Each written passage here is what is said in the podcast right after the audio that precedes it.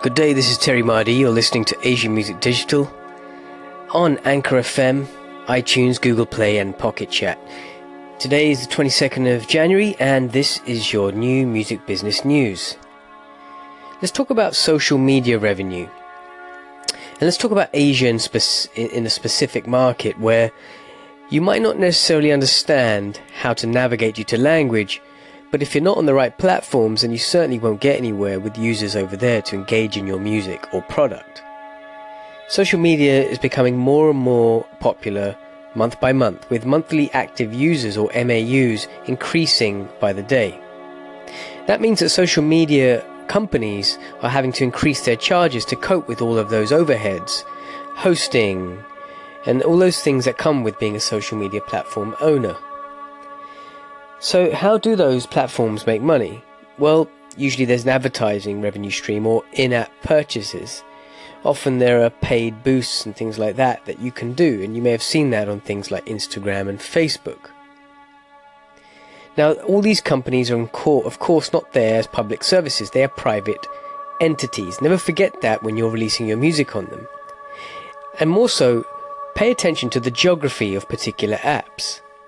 If you make instrumental hip hop music, you may consider the whole world to be your geography, but you'll be making a huge mistake in thinking that Facebook is your only way to reach those places. In fact, you may look like looking at apps like Line and looking at Kakao and Viber and things like that as more effective ways to make money, generate revenue, and engage with fans in Asia. Today I'm going to talk to you about three propositions. A social media platform that's little known in the West, but is largely confined to the Asia Pacific region, although it has tried to branch out. It's got two thirds of its user base in Japan, Indonesia, Thailand, and Taiwan. I'm talking about Line, L I N E. It's a South Korean company, and it turned over just shy, it was just, just over 1 billion US dollars last year. But you probably haven't heard of it, and if you have, you're definitely in the know. Its income comes from three main areas advertising, in app games, and stickers. Yeah, stickers. The stickers craze is difficult to understand for non Asians, but even in China, where Line is banned, the Shanghai Line store, which sells merchandise based on stickers characters, is so popular that it's well known locally for regularly having queues outside their physical store.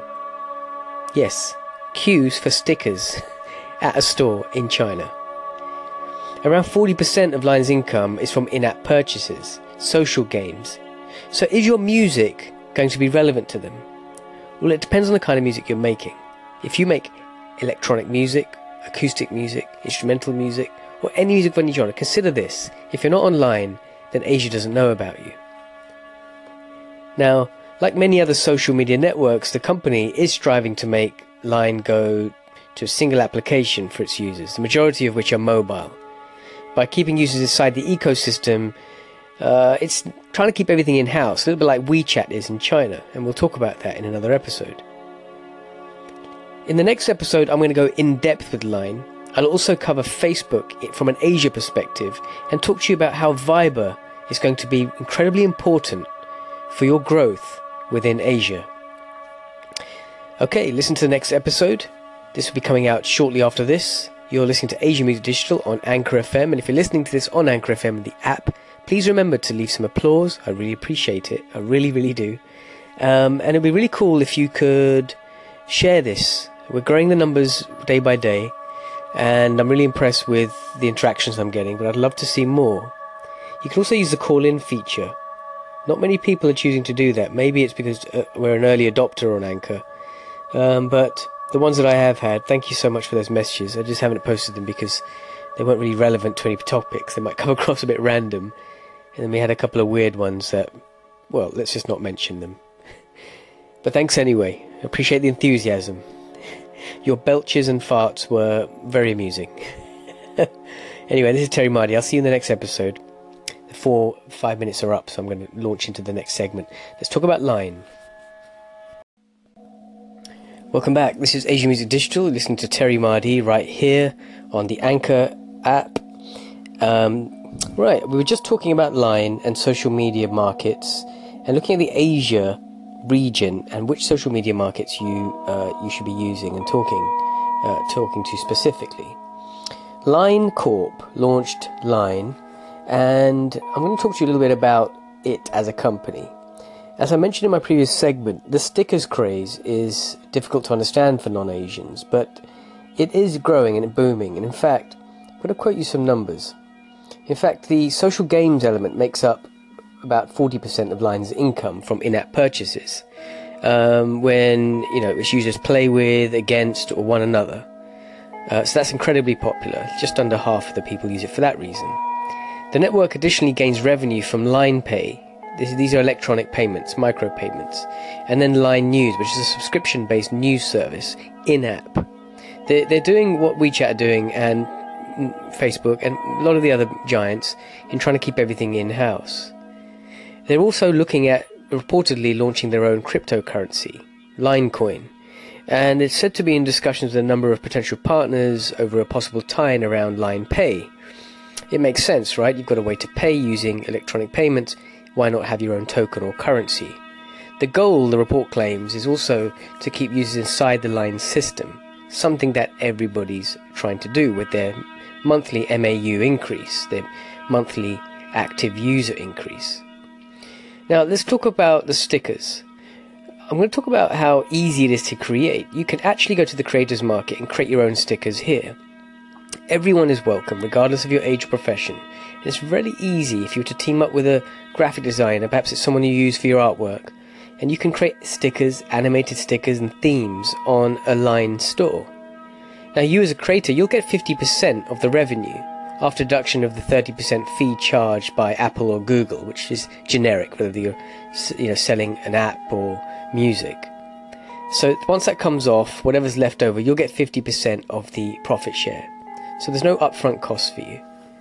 Line users are around the world, and it could be users, stickers, and themes that are there to sort of personify your brand. So you need to think about whether you want to be seen in those Asia markets, in the Asia Pacific region. Now, what's interesting is that the Financial Times reported a huge boost in revenue. We saw their sh- share price jump 16% uh, in Japanese yen uh, in the last quarter of 2017. They got to a one year high in Tokyo around September, uh, reported a 20% increase in, in a third quarter revenue stream. So just by the middle of last year, they had gone up by 20%, and then a further increase thereafter in the last quarter. We're talking about the following regions. The number of monthly active users in the company's four key markets are Japan, Taiwan, Thailand, and Indonesia. They managed to increase that market by 4% that's 168 million people. 168 million people that if you're not online, you're not tapping into. So you might want to check out Line as a potential place to market your music. And that's what we do here right here on Asian Music Digital. We're trying to open the chasm of Western music makers and Indian music makers, South Asian music makers in the broader Asia Pacific region, as well as give you insights as to new ways to market your music, whatever the genre in the West. And I'll come to Facebook and Viber in the next segment. Now, stickers, you might think, well, how's that going to make an impact on my business? Well, let me give you some numbers. Revenue in three months last year, by the end to the end of September, since the third quarter of last year, as I mentioned, lifted 19.2 cent to over, and get this, 3 billion yen. That's 379.3 million dollars. And that was that was just from stickers. Operating income was 18.8% higher at 5.8 billion yen. So we are seeing operating costs, uh, operating income increase in line with Line's sticker income, which shows an overall appetite in the market for such growth. So that tells you that this is not a dying trend, it's a growing trend. So I think you need to get onto Line. L I N E, go check it out, see if you can get your music out there. In the next episode, let's talk about Facebook. See you in a minute. Welcome back to Asia Music Digital. I'm Terry Mardy. You're listening to the episode on 22nd of January 2018. In previous segments, we just talked on the Anchor app and on iTunes and Google Play about social media apps you really need to be using if you want to be heard in Asia. And we're picking three today.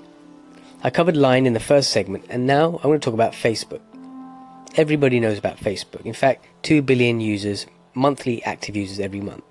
But they also own, you may know, WhatsApp and Instagram. Now, the California headquartered business seems to be undertaking an Asian style app consolidation process. The industry consensus that is peak advertising has been reached, with users' timelines probably not able to absorb any more advertising materials. Facebook's latest initiative is the public beta of WhatsApp Business. Now, what's that? This uh, new app is completely separate from the regular version of WhatsApp and is specifically designed to be used by companies to enable them to communicate with their customers or customers to be. So it's a direct to consumer business app. When finally launched in the wild, it's thought that users will be able to place orders on the WhatsApp business app and then receive updates like uh, delivery information, tracking information, or even flight details. So you can start to understand how maybe when you're releasing music or announcing a tour or selling some merchandise, how this might be a really interesting platform for you. With annual revenues around 27 US billion dollars in 2016, Facebook certainly has the cash to be able to experiment with revenue platforms. They might get it right. So it's one to watch. They also own Oculus Rift VR, a virtual reality platform, and it's it's yet to reach mass adoption, you could imagine how this could integrate into future advertising opportunities, and how many people out there like you are considering VR as a way to translate your music into virtual reality experiences. Well, that's something that we want you to think about right here on Asian Music Digital. And I'll be bringing you some stories in the coming days about examples that I think are going to be really relevant to you in the not too distant future. New revenue streams, we talked about stickers online, and now we're talking about using WhatsApp as a business. In the next segment, I'm going to talk to you about Viber. Yes, Viber. How is that possibly going to help you in your music experience? Well, stay tuned to the next episode and I'll tell you exactly how this could add more money to your bottom line in Asia perhaps the world. This is Asian Music Digital. I'm Terry Mardy, and you're listening to the Asian Music Digital podcast right here on Anchor.fm. So please download the app. I'd love for you to go and check it out and um, tell your friends about it. Please give me some ratings. It really helps us get heard in um, these ecosystems of iTunes and Google Play. Uh, without your comments, actually, um, it's very difficult for me to be motivated to carry on. So, thanks so much. Okay, then, bye. Welcome back to Asian Music Digital, your free daily podcast from myself, Terry Mardy, and the people at Asian Music Digital and Asian Music Publishing. Today's the 22nd of January, and we just covered some interesting information about Facebook, WhatsApp, virtual reality, and how this and an app called Line from Korea are changing the music space in Asia. Up next, I want to talk to you about the third app in now three apps that you must use in Asia to be heard. This one, number three on the list, is Viber. Now, some of you may have heard that horrible ringtone and that purple logo for getting free calls. Well, guess what? There's a new way to look at Viber, and in Asia in particular, it is being used in the music business. At first glance, the Viber app appears to have no method of which it makes money. It gets, yeah, it gets some small income from users making or receiving international calls. But it's the inaudibly cute stickers, like in Line, um, that make this a profitable company. Well, or even helps it generate revenue. Let's not talk about profits just yet. Recently, the company has started showing advertising materials after calls terminate. Despite the company's initial statements on launch that it would be both free and advertising free, clearly they had to go and get some money from somewhere.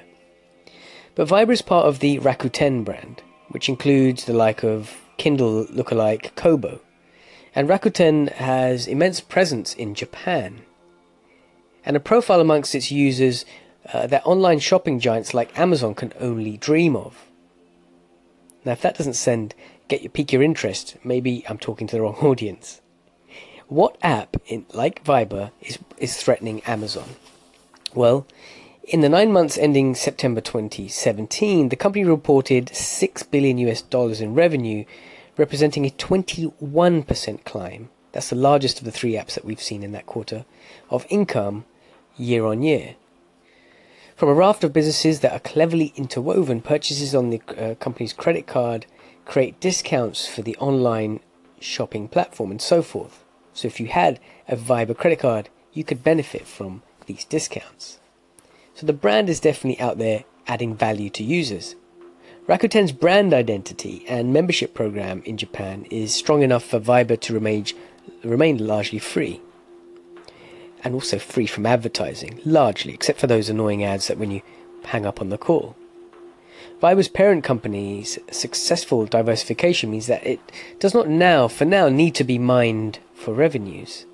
It's resting on daddy's shoulders. Across the globe, there's no single successful model of how social media companies make their money. New, new technologies such as VR or blockchain may prove to be the key for future revenues, or diversification away from pure technological concerns.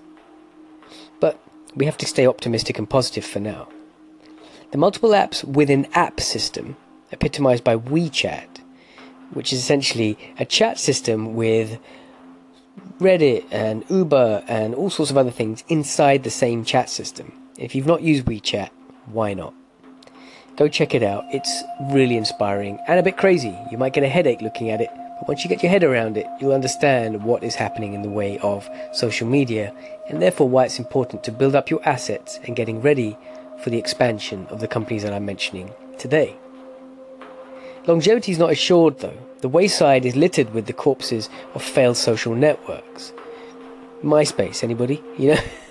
and so it's not all happy days. There is a huge risk, but this is simply a note and a tip to those people looking to tap into Asia and are not quite there to look at this company called Viber and find out what you could do to increase your brand presence, your touring opportunity, your streaming sales, and all of the other things that come with the products that you are selling and services you are selling. It's a fashionable app, so tapping into a young market to get a loyal, uh, loyal fan base and move them across to other revenue streams might be a strategy that you and your digital teams want to adopt. You may need to learn a number of new languages, or hire people from across the pond, across the ocean, to do that for you.